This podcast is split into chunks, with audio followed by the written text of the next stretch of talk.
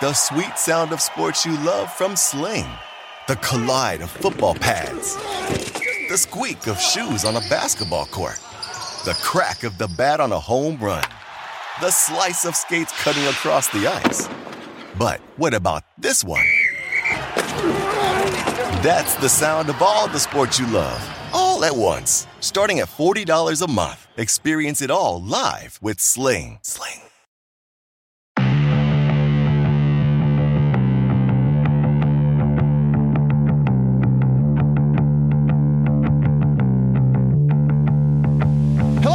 Welcome to episode number 99 of the LSR podcast. My name is Matt Brown, joined each and every week by the brightest minds in all of the gaming industry. With me, I have Adam Candee, I have Dustin Gouker. It is free to follow them on Twitter, and you should do so at Adam Candee. That is two E's, no Y, at Dustin Gouker. And if you really, really want to clog up your feed with some nonsense, you can follow me at Matt Brown M2. Of course, we're on all the places that you consume your podcast. So please go in, subscribe, rate, and review over at Apple, Spotify, Stitcher, and Google. We're going to talk about New York. We are going to talk about Maryland. There's some big happenings in Arizona. And with that big happening, we get a follow up press release about some big things going on there in uh, Arizona as well. DraftKings is making a hire. Are they making another move? We'll talk about that. There's another acquisition by Bally's. They cannot quit spending money. And of course, we'll get the state updates with Adam as well. Guys, before we kick things off here, episode number 99 of the pod here. We will be coming upon episode number 100 next week. Dustin, I'm going to put the pressure on you to come through with a massive massive guest for episode number 100 i mean i don't know maybe maybe president biden maybe you know if you want to reach out to obama something i don't know but like uh the pressure's on you we have you have one week the, the fans seem to like it when you are gone. Maybe that maybe that's the treat. Uh, the I treat will is that you- is leave for episode 100. That, there it is. Uh, there, you have it here. You heard it here first, folks. You don't have to worry about me being on episode 100. Uh, Adam, I'm sure. Um, I'm sure you filled in admirably with that uh, just beautiful voice of yours, and that is the reason why I'm no longer needed. So you say you're sure I filled in admirably, so you didn't listen to last week's podcast. Got it. I'll take the message out of that. Yeah. So um, I was in Mexico, and so you Don't know, they have podcasts in work in Mexico? Mexico. Come on. You They have know, podcasts uh, in Mexico. I'm, I'm like down- I'm like 99% sure that those get through customs. cell service and downloading things it costs all this money you know it's just there's there's lots of reasons why i didn't all right so let's kick things off here guys listen we always talk about new york on the podcast we have to talk about new york and we have to continue talking about new york so long as there are happenings going on so let's kick off as we always do here with some new york news Well, it wouldn't be a week without New York. Would it, Matt? Would it, Dustin? Of course not. Uh, New York is pretty much where we left them last week, which is not the worst thing in the world considering what they did with the week prior. Uh, the budget language has passed, New York state budget has been approved. So essentially, the Cuomo version ish of sports betting that made it through with the two licenses and the uh, minimum of four platform providers, whatever that ultimately means. We still don't really know. Uh, made its way through. Uh, it, it will now be on the New York Gaming Commission to put together the rules and regulations, the bid process for who's going to ultimately get those licenses in New York. Uh, the really just all of the iterations of who might be able to offer sports betting in New York because we still don't really know. And uh, our Matthew Waters talked with Joe Addabbo, one of the senators at the heart of the discussion late last week, and said to him, Well, can you help explain? What this is, platform providers and licensees, and and you know what what it actually is, and he said, "Well, I'm still kind of coming to grips with it myself." Okay. So if the man at the heart of things is not 100% sure yet, then it's hard for us to be 100% sure as to what it looks like. What we know is the next milestone that we have on the calendar is that they have to offer the bids by July 1st. That is, uh, you know, they have to open the process by July 1st. And whenever they do open it, there will be 30 days from that time for companies to put their bids in. Dustin, working in as long as we have in you know online poker and DFS and whatever, like we thought we had a pretty good idea of what a what a platform is, but now with this, you know, trying to figure out what an what an actual platform is and and how they are going to define platform seems to be really the the, the the big thing in all of this that everybody is talking about because that is ultimately going to decide like how this is all run. Yeah, and I'm sorry for those tuning in just for clarity on what's going on in New York since the last podcast. Because yeah, we've got we've got nothing, and it may not come for a while. But there's a lot of a lot of things to be done in the regulations in terms uh, in terms of figuring out what this law actually means and and putting it into reality. But yeah, this, this the whole platform thing is the one that you know, at least in the industry, is is a buzz. Like how that is determined, whether a tech platform, whether a platform provider is an actual platform where all the tech lives, and it's either a, an all-in-one or a, a series of people working together, of companies working together to provide a platform, and then you know somebody you know over uh, brands are on top of that platform. This is you know the way we read it again it, that's what the that's the way it should work if you're you know going by the industry standard. If it's just licensees and sub licensees then we have something totally different. But you know we read language we don't know that's you know but uh, you know, the, the, we're we're still trying to spitball what is going to happen in New York. A good piece by Brad Allen, uh, kind of breaking down who's in a good position or a bad position in New York in terms of getting in. Again, a lot of the usual suspects that we talk on this podcast and you and, and names that you know are are in the lead. You know, DraftKings, FanDuel certainly have a decent position. They they were uh, applauding the law uh, last week or the law that's coming, uh, applauding Governor Cuomo for what they've done. At least DraftKings was, uh, and so, so, they they think they have an inside uh, track onto to getting uh, one of these licenses and being live in New York. And if uh, you know if you th- you think you're one of the big dogs, you you probably think you, are going to have a compelling case when you get to this pr- proposal process. So, but yeah, there's going to be a lot more reporting on New York. There's so much still to come, and it'll be interesting to follow exactly how this all shakes out. Yeah, Adam, I mean, we don't really know what's been going on behind the scenes because we're not there. But when you look at DraftKings and FanDuel, if we do date this back a few years, we know that they were working hand in hand with all the lawmakers on the DFS stuff and that they were basically in the room trying to get things passed with these with these various lawmakers and sitting in with them and explaining to them all the different things and why this was a good thing and why that. So at least I, I can understand their optimism with at least the fact that they at one point, granted, a few years ago, did have the ear of all of these lawmakers there as things were getting transformed and basically saving an entire industry and saving their companies uh, along the way as well. Well, what will be interesting to see, Matt, is what is the worth of all those lobbying dollars that have mm-hmm. been spent at this point? Because it's out of the hands of the lawmakers now, right? This goes over to the state gaming commission. And essentially, what you're relying on is that those lawmakers hold some sway with the state gaming commission mm-hmm. the same way they do uh, over what law ultimately gets passed. Now, I think what you have to look at is that let's say that you have been lobbying someone for six years going back to DFS and look at the bill that you ultimately got. Like you got right. a bill that really didn't represent your interests all that well, right? Like so, uh, you know, that's not to say that anyone has not done their job. It's just that when the governor holds the bully pulpit, he ends up being the one in power to make the decisions. And ultimately, this sports betting proposal ended up looking a lot more like his. That being said, there's nothing wrong with having a foot in the door uh, when it comes to getting this thing, you know, off the ground. But again, we still don't know what the uh, what the definitions look like. And I think the interesting quote came from one of the uh, sources that Brad Allen talked to, said the people who are in this room putting this together don't understand sports betting, but more importantly, said they don't understand the digital economy. Mm-hmm. Dustin, uh, to put a bow on this, I mean, look, you've been following this as close as anybody since the beginning of everything. And when I say this, I'm not talking about New York in specific. I'm talking about just you know the the process of getting bills uh, written, getting bills you know voted on, getting bills passed, et cetera, et cetera, et cetera where does this New York, where does this rank? I mean, I'm assuming it's not the nut low because there are like single provider out there that we, you know, we've talked about. So it's probably not the nut low, but it's got to be pretty far down there in your power rankings. It's pretty bad, yeah. I mean, yeah. So the only thing they could have done worse is actually create a monopoly system. I think yeah. that's if there had been a pure monopoly uh, in New York, then we'd be talking the the absolute nut low.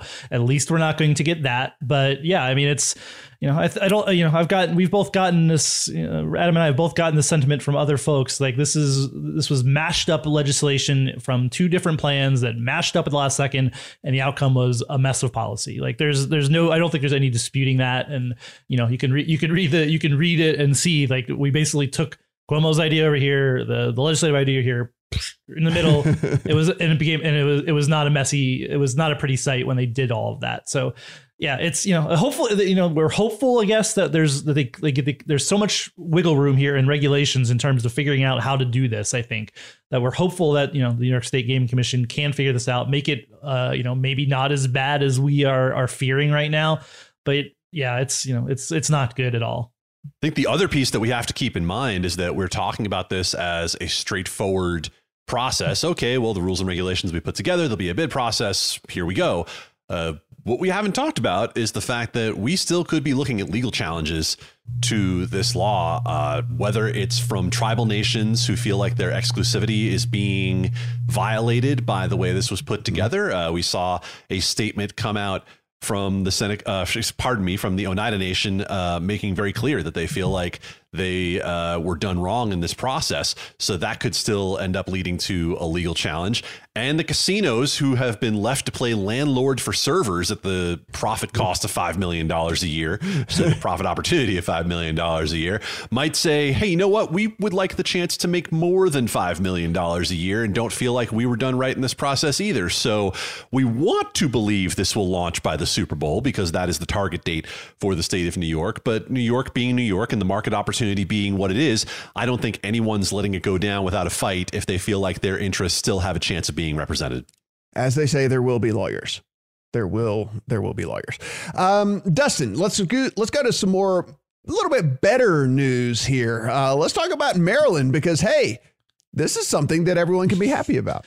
Yeah, man, wasn't I wasn't this podcast last week? I was taking a victory lap on the number I hung on number of states that were legalizing here we sit a week late, less than a week later, and my number is going to get blown up. We've basically we're basically adding two states to uh, the the legal online sports betting market. Number one among those, Maryland. Uh, basically, yeah, uh, we're just waiting on a governor's signature there uh, for all, for all intents and purposes. Uh, quickly passed uh, a bill that's op- creating a fairly open, uh, no, not even a fairly open, a very open market with a lot of licenses, 60 licenses, Class A and Class B.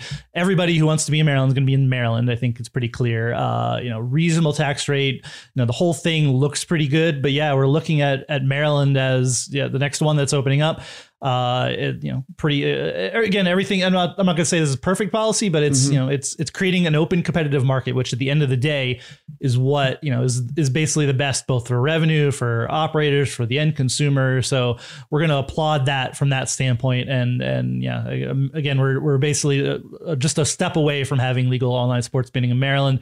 Uh, you know, launch. We're who knows exactly what time frame that will be, but we do have you know, uh, we're, we're basically there for Maryland. So you, you can pop champagne if you're in Maryland and, and want to and excited about betting on on sports. Yeah, if we're sitting here in April, I assume everybody is at least going to throw that Super Bowl date out there, if not, you know, if not sooner than that. So I imagine that will always be the date that kind of gets floated. Yeah, they said. I mean, they said NFL kickoff. Uh, yeah. Again, who knows? The when the rubber meets the road, there we've seen everything from months to years to get to go from a, mm-hmm. law to to regulation. We'll see. Uh, Adam, we also have some interesting stuff. I mean, this was, I'll admit, this was uh, this was rapid as well, uh, coming out of Arizona.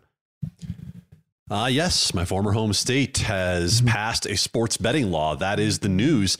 And what happened with this was we went to hurry up and wait, and wait, and wait, and go. That's exactly what it was. Like uh, we thought this legislation was moving straight along the line, and then what happened was it hit a committee on the Senate side in which it had an amendment made to it that put a historical horse racing bill. If you don't know what we're talking about, I'm not going to spend a lot of time on historical horse racing, but just you're betting on horse races that already happened. Godspeed. Uh, yeah. But this was put into the bill and essentially it was a poison pill. Uh, it's something that slowed the bill down, got stuck in committee for about a month. Uh, and then there were some behind the scenes conversations to help uh, decouple those two bills. And the sports betting bill, freed of the HHR bill, was able to move forward. And it's on its way to Governor Doug Ducey, likely to be signed within the week interesting for me because this is the first state that I think we see a real serious compromise with gaming tribes in the state that has made it all the way to passage, right? This is sort of mm-hmm. different than what we talked about in New York, where the Oneida feel like they've been cut out. It's different than Connecticut because we have an agreement in Connecticut. We just don't have laws passed yet uh, to move it forward. But in Arizona, 20 licenses, 10 will be available to the gaming tribes, and there is a huge Native American presence in the state of Arizona. The other 10 available to the professional sports teams. So we could see deals like those that uh, happened already with the Washington football team and FanDuel earlier on. It is one of the first truly hybrid markets we've seen in the United States. And I think that's going to be a fascinating dynamic to watch, in part because there haven't been a lot of tribal nations throughout the country who have wanted mobile sports betting. Uh, they have been clear about the fact that they've wanted it to be retail, but they're going to have the option to offer both. And so we will see how that ultimately plays out. Uh, you know, to kind of jump ahead a little bit here to the item that we saw come out today, DraftKings has made uh, an announcement that it has market access via its deal with the PGA Tour and uh, through TPC Scottsdale because they're going to try to open what is essentially a sports book on the course of TPC Scottsdale during the uh, Waste Management Phoenix Open that also will be available at other times of year, but it's built around the uh, uh built around that tournament. And what's kind of crazy uh, about it is that I asked DraftKings and said, "Hey, who holds the actual license in this case?" They said, "You know what? We're still waiting for this to be worked out. Like the law has passed, but Arizona doesn't even have a tax rate yet." right? Mm-hmm. The tax rate is something that's going to be worked out by gaming regulators, and we're still going to have to figure out exactly who holds the license in Arizona, but DraftKings will be there when it happens. And I think uh, having the PGA Tour, Dustin, as a partner in this is a pretty powerful thing, especially in Arizona when you consider.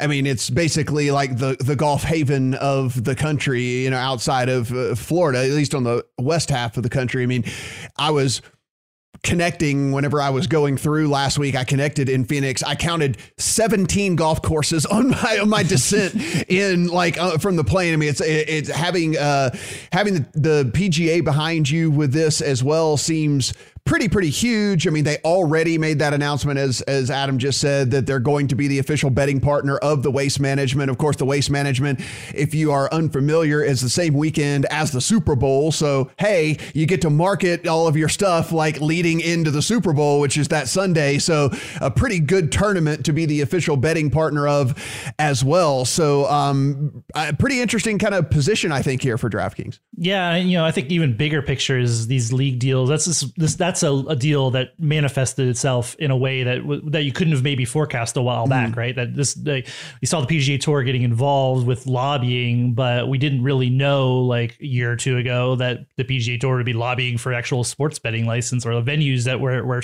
where PGA Tour's events are. So that's the fascinating part is these deals could be leveraged, and we're seeing this in more and more states where the leagues and the teams and the venues are getting cut in or they're lobbying for this act to have this ability to be the, the, the holders of a license. You know, it's it's the way it's been running in in Texas. Uh, they've been very involved. So you want you, you almost have to have maybe to want to have one of these deals in your back pocket so you can you might have an easier path to access down the road because it's not always just casinos.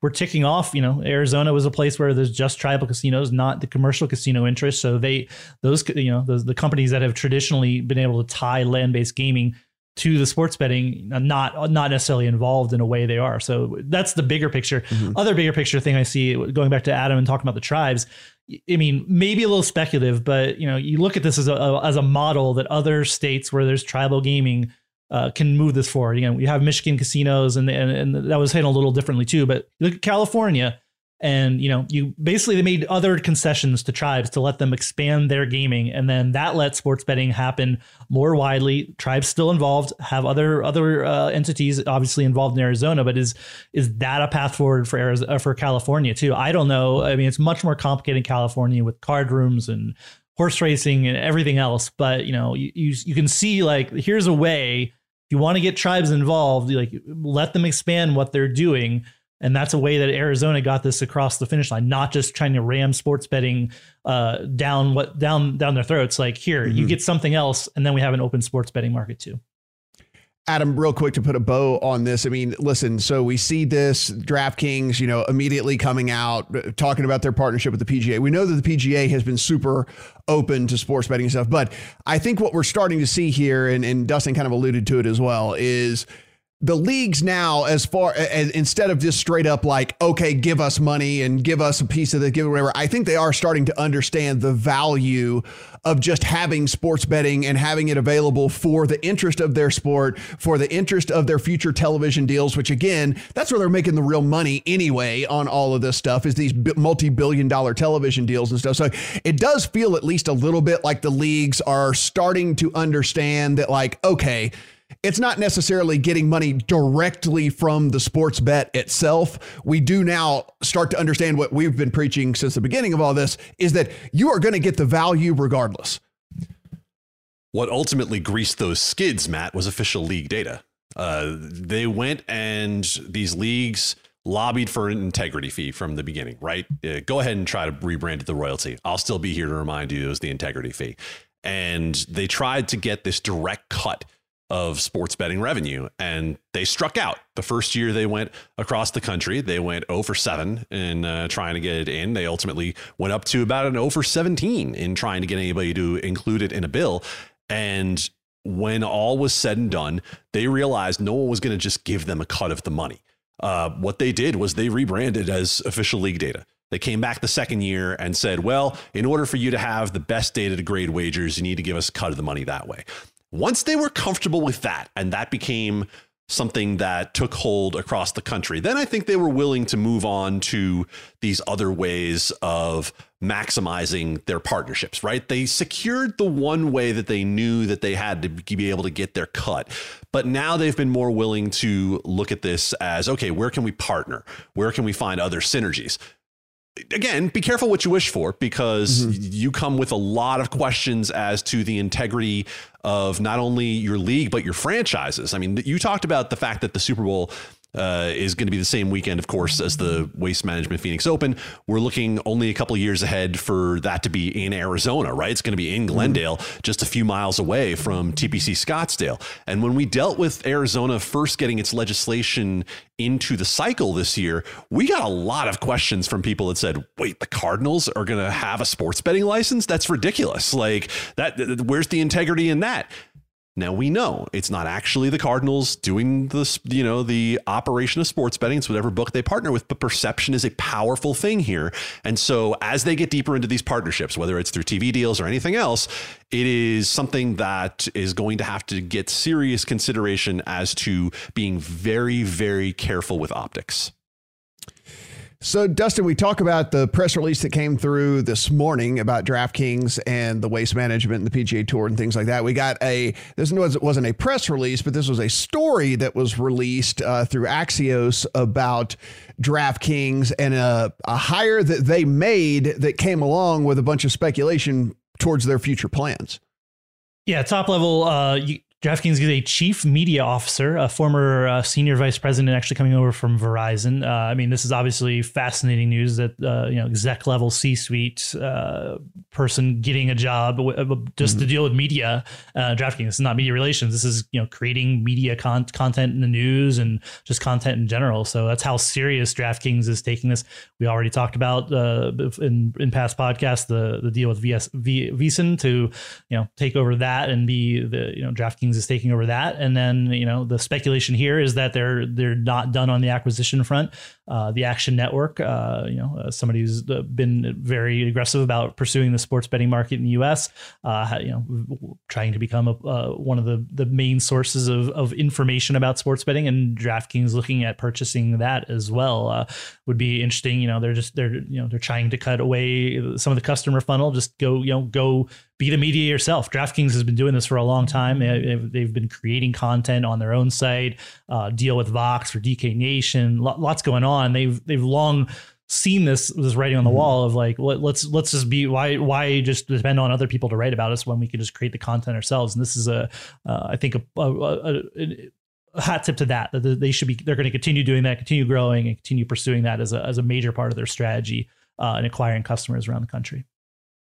Yeah, Adam, this was uh, it was pretty interesting. I think just from an aspect of you and I knowing how vast of a company uh, Action Network is, how many employees they have, and how big of uh, an acquisition this might be with the rumored number around 100 million for VSiN um, you start to kind of wonder what it would cost to get to get Action Network, and then you start to realize like what type of investment and what how serious DraftKings is about this whole media side of things. Because I mean, they're already 100 million in, and you know uh, you have to assume Action Network would be a multiple of that it would be a multiple just on what the multiples look like in this industry right now, yeah. right? I mean, multiples in this industry are, you know, going off a trampoline. Uh, they're way more on projection than they are on actual revenue. So, yeah, um, you know, our Brad Allen talked to one source who said 50 50s, uh, maybe the look at a deal like Action Network. It's a rumor that we've heard for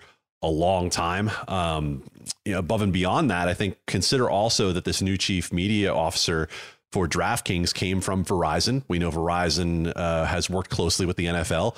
We know DraftKings uh, is working closely with the NFL. So you would think that there are some natural le- uh, relationships to be leveraged in that space as well. So yeah, you talk about the multiples, and there's a reason that DraftKings not only did a stock issue, uh, you know, within the past 12 months, but just went out there and offered debt uh, as well to be purchased up because they are going out there and trying to gobble up uh, everything that they can. It's not just them. FanDuel is trying to do uh, mm-hmm. a similar thing. They purchased, uh, you know, their interest in Sports Grid and, um, you know, trying to do the same thing as well. It's a lot easier to make your own content than it is to try to convince somebody else to run it. Yeah, no, and, and we talked about the we'll talk about Bally's a little bit later, but we talked about the Bally's strategy as well, going with the media and stuff. So it seems like this is uh, something a lot of these companies have decided is going to be the long term strategy for them in all of this. Adam, let's talk about Maine and North Carolina, shall we? Well, let's always talk about Maine. It's a beautiful state. Um, we've seen legislative action in Maine that actually surprised me a little bit. Uh, another bill has been put forward in Maine for legalizing sports betting. Uh, same principles involved last year from the legislative side, but remember that this was one of the stranger sports betting episodes of the legal era, where at the very end of 2019, legislators in Maine passed a bill for mobile sports betting, uh, very low license fees, very industry friendly bill uh, there was a quirk in the law that allowed the governor of Maine to essentially put the bill in her pocket, carry it forward months until uh, the legislature came back in, not do anything about it. Uh, she ultimately decided to veto the bill and it came with some bizarre reasoning around the fact of us, you know, the idea of a slippery slope. Well, now what, what if we had betting on spelling bees and county elections and, you know, all of the things that we all know here that gaming regulators would never give the first cent of, uh, of attention to. So now we see that after she lobbied against overriding the veto, which it looked like was going to happen, still the same governor, but here comes legislation again in Maine. So it'll be interesting to watch to see if there's any better chance of it getting through this year because it seems like the same roadblocks are in place. Now, in North Carolina, roughly a month after we saw the tribal sports books that had been approved for nearly two years finally open up uh, for retail at, at the uh, Cherokee property for Harrah's, now we also see that a bill to modernize the industry has been put in uh, legal sports betting on a mobile basis throughout North Carolina. Again, just a bill that's been introduced, hasn't really gone anywhere as yet, but one sort of old new state for us to look at and one sort of new old state for us to look at. Dustin, we talk numbers here on this uh, on this here podcast. So let's talk some numbers from Illinois, Indiana, Iowa, and then we can kind of speculate on what these numbers might look like in the future now that we're going to put the toothpaste back in the tube.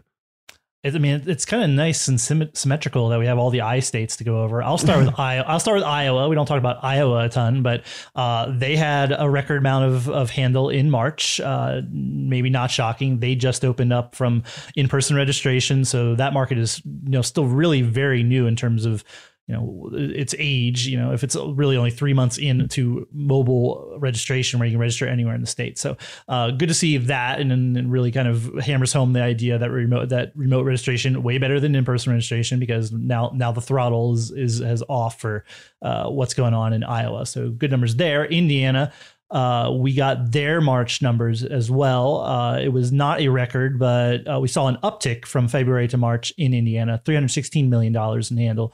Uh, again, this is this is bucking a trend. You know, Feb- I think we made this uh, pretty clear in past podcasts for February, but February fewer days, fewer NFL games. We're going to see uh, even even in markets that are still maturing, we're going to see a pullback February to March, but we didn't see that. Obviously, as, as, I'm sure many of our listeners know, all of the NCAA tournament games played in Indiana, uh, college basketball crazy states, and this is maybe not shocking at all that this happened in Indiana. We actually saw a little a little growth uh, into March uh, there. So other one, Illinois, we just got their February numbers. Uh, they actually rose to the become the third biggest market for uh, uh, sports betting in February, 509 million, just a little bit ahead of Pennsylvania. First time they've done that. again, a pull um, a pullback from February to January, from February as compared to January, but again, a natural one, I think.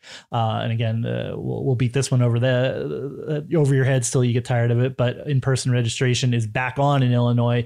Uh, moving forward, we're going to start seeing that show up, and, and probably will result in a a drawback of growth there. So uh, interesting numbers. Uh, we're, we're, you know uh, we're going to be seeing we're going to see a slowdown here. Obviously, April here through the start of NFL season. These are slower months for sports betting, even though we have NBA and NHL. Mm. But these are these are kind of the the dog days. We're going to see live betting increase, and that might help things. But I think the sense here is these months uh, in the middle here are going to be kind of slower, as uh, just like they are. They've always been historically in Nevada.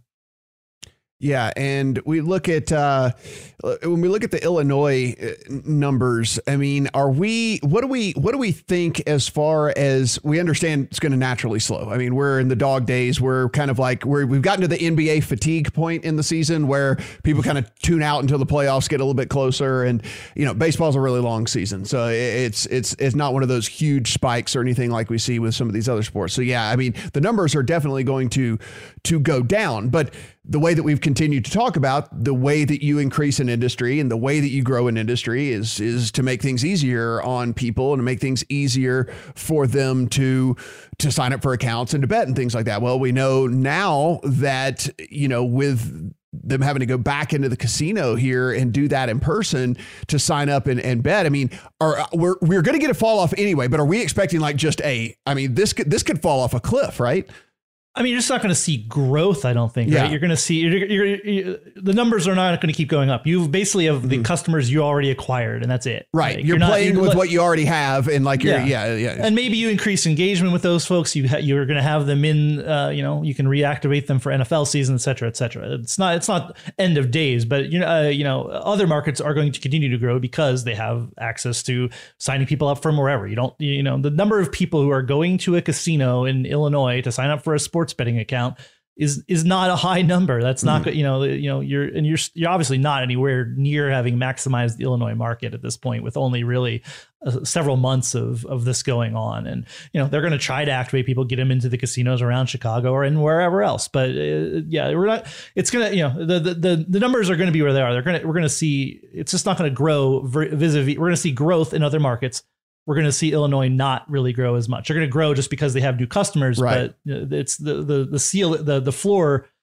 Wait, which is it? Ceiling or floor? The ceiling is lower right right now yeah. uh, because because you don't have you're just not acquiring new customers in any kind of great numbers. And, and Adam, not again, not to just continue and, and beat a dead horse here, but when you look at this thing with, with Illinois, like with the where we are in the sports calendar as well, right? So since the NBA season is still a ways away from the playoffs, but it also is in the kind of the the the downswing. We have Major League Baseball, which has already started, and again, 162 games not really a ton going on here. We don't have marquee boxing matches anymore. We don't have so like getting a person to physically get up off of their couch and get in their car and go sign up for an account until NFL season rolls around where yeah, all the games are played on Sunday, so maybe someone will make a special trip on a Friday or Saturday to go and sign up for an account and, and whatnot. But like there aren't really a lot of other reasons on the sports calendar for people to go and sign up between now and September.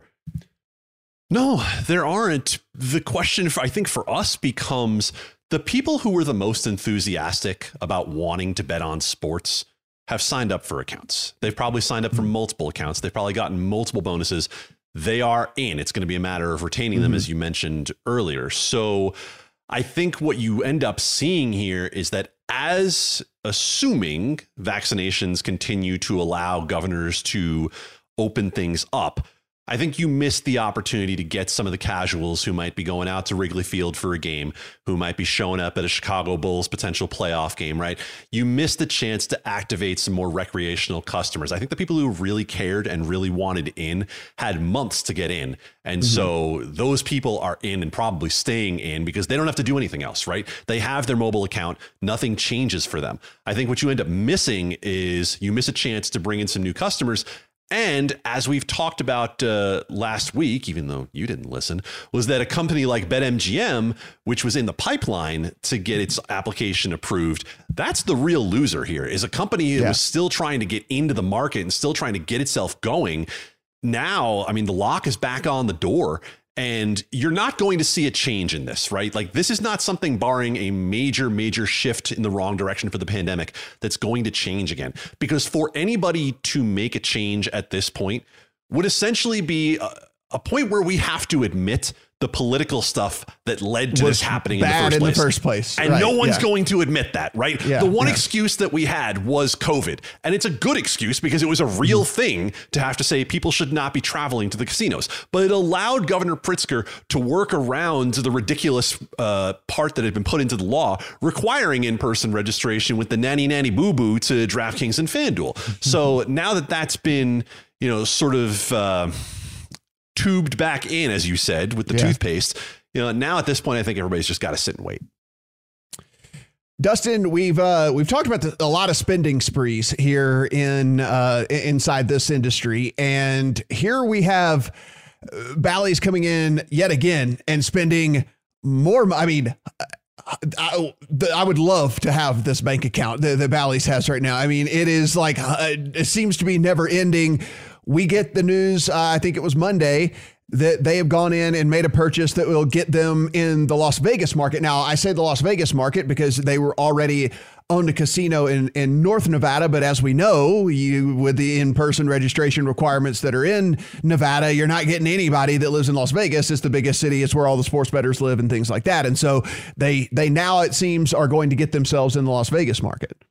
Yeah, I mean, I, I don't know. the words just kind of fail me now for the things that Bally's buys. Like, it's just, it's literally a segment now, right? It's like, what did Bally's buy this week on the What did Bally's buy this week? and we're not even, and yeah, I mean, Bally's wants to sponsor us, I guess, on top of that to talk about all the stuff they do. We're going to talk about it anyway. Uh, but that's a joke. Don't, don't, you're not going to sponsor us, but there, there's, but you're, but we really are talking about them every week buying something, uh, buying Tropicana from uh, a, real estate arm. Uh, basically, this is a called Gaming and Leisure Properties. This has been a real estate arm of Penn National. Actually, Penn National operated the Trop uh, in Vegas, uh, and you know, basically cutting ties now entirely with with that. So, uh, three hundred eight million dollars to buy the Trop in in Vegas, and yeah, I mean their appetite for buying things absolutely knows no bounds at this point. It's yeah, you get you know, get get yourself into Vegas, you know you know, could, could, you can obviously probably uh, get deploy a sports betting brand there. I'd, I'd assume that's part of what they want to do, and yeah, just you know, continuing to dominate the world. Uh,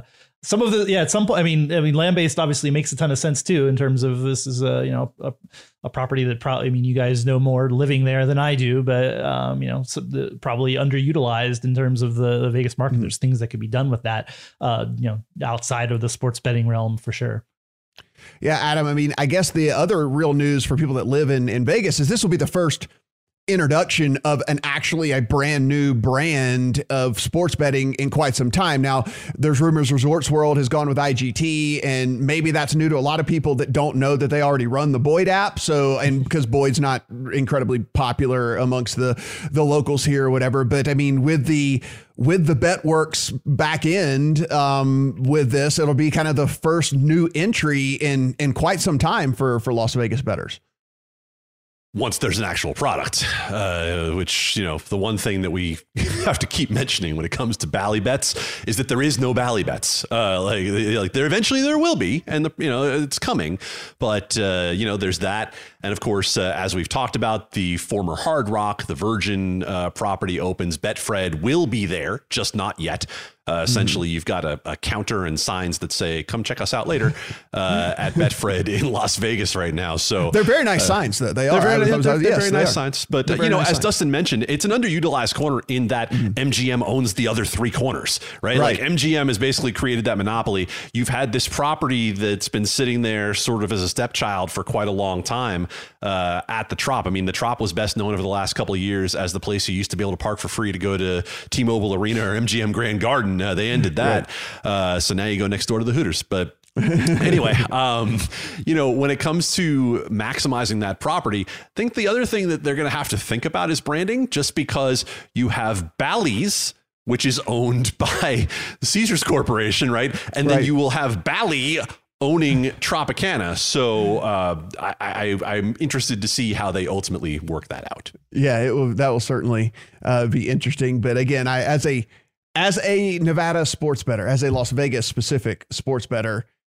the thought I understand is down the line, but the thought of actually having a, a shiny new toy is is actually pretty uh, pretty awesome. Keep in mind, it's a secondhand toy no matter what you get, it's a secondhand toy. Just like uh, just like many other sports books that are in Nevada have the Nevada version of their app, which I looks know. like the communist China version. Then yeah, yeah, there, will be is. something. I know. All right, Adam, take us home with all the other state updates. No, I'm going to yell more about Nevada apps.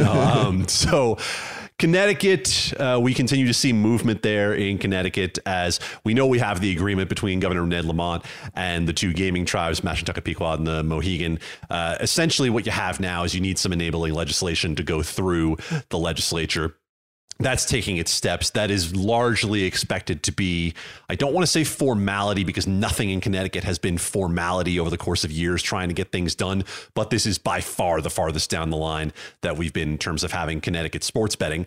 Keep an eye on that in particular because where do a lot of folks who work in New York City live? They live in Connecticut. So as we look at what kind of product New York ultimately puts out, a lot of New York City workers live in Connecticut. A lot of them live in New Jersey.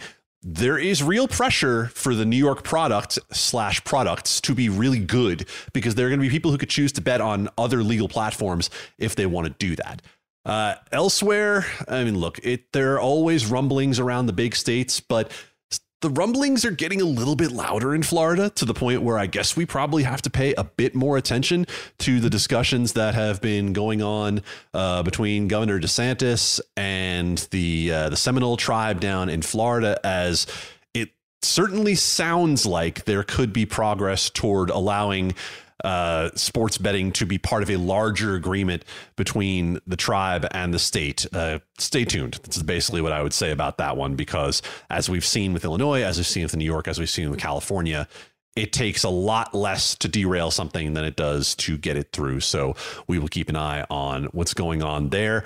Uh, Tennessee, we continue to see uh, there is, still is a bill in place in Tennessee that is being debated uh, to limit the ability to place a payday loan and bet at a payday loan center uh, in the same place. Uh, this bill has been pushed back a couple of times, but it is still in process.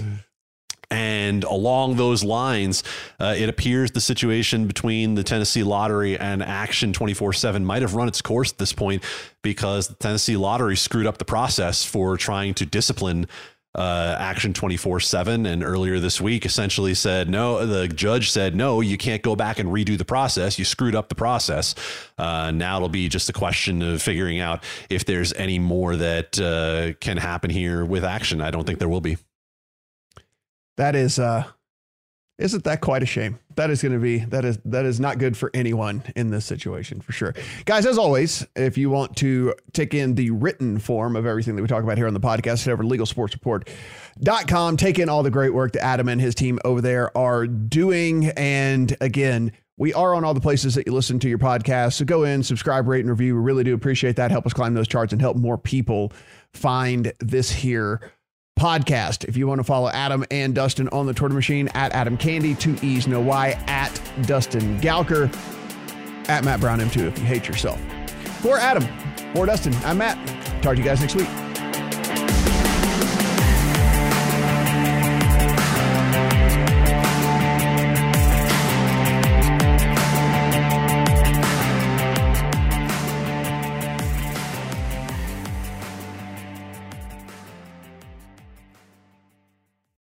Reese's peanut butter cups are the greatest, but let me play devil's advocate here. Let's see. So, no, that's a good thing. Uh, that's definitely not a problem. Uh, Reese's, you did it. You stumped this charming devil.